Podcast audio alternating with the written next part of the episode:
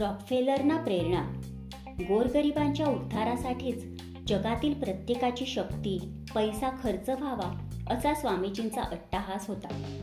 अमेरिकेतील एका धनाढ्य माणसाला त्यांनी या दृष्टीने कसे प्रेरित केले त्याची ही गोष्ट. जॉन रॉकफेलर हे कोट्याधीश गृहस्थ होते. अमेरिकेतील काही मोठ्या धनवान लोकांमध्ये त्यांची गणना होत असे. स्वामीजी शिकागोत असतानाच रॉकफेलरनी त्यांचे नाव ऐकले होते.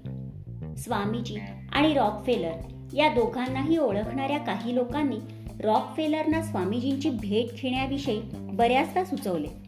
पण काही ना काही कारणे सांगून रॉकफेलरनी ते टाळले. पण एके दिवशी त्यांना काय चणक आले कुणास ठाऊ ते उठले आणि तडक स्वामीजी राहत होते तेथे गेले. दार उघडणाऱ्या नोकराला त्यांनी हाताने मागे ढकलले आणि थेट स्वामीजींच्या खोलीत प्रवेश केला. स्वामीजी आपल्या टेबलपाशी बसले होते.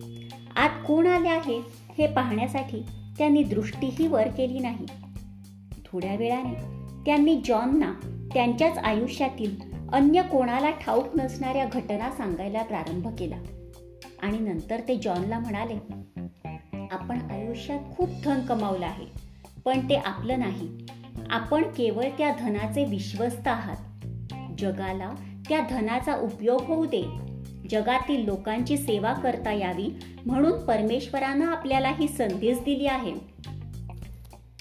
कोणीही माणूस आपल्याशी या पद्धतीने बोलेल असे रॉकफेलरना स्वप्नातही वाटले नव्हते.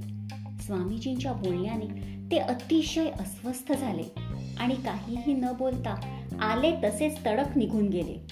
आठवड्याभराने ते पुन्हा अचानकपणे स्वामीजींच्या खोलीत शिरले. आणि एक फाईल त्यांनी स्वामीजींपुढे टाकली. तिच्यात योजना होती अनेक सामाजिक संस्थांना भरघोस मदत देण्याची. झालं ना आता आपलं समाधान? ते स्वामीजींना म्हणाले. आता आपण माझे आभार मानले पाहिजेत. स्वामीजींनी काहीही न बोलता आणि दृष्टीही वर न करता ते कागद चाळले. आणि मग ते जॉनना म्हणाले खरं तर तुम्हीच माझं आभारी असलं पाहिजे. रॉकफेलरने समाजासाठी दिलेले हे पहिले मोठे दान होते. नंतर ते अशा देणग्यांसाठी खूप प्रसिद्ध झाले. आजही अमेरिकेतील रॉकफेलर प्रतिष्ठान विविध सामाजिक कार्यांना भरघोस देणग्या देते.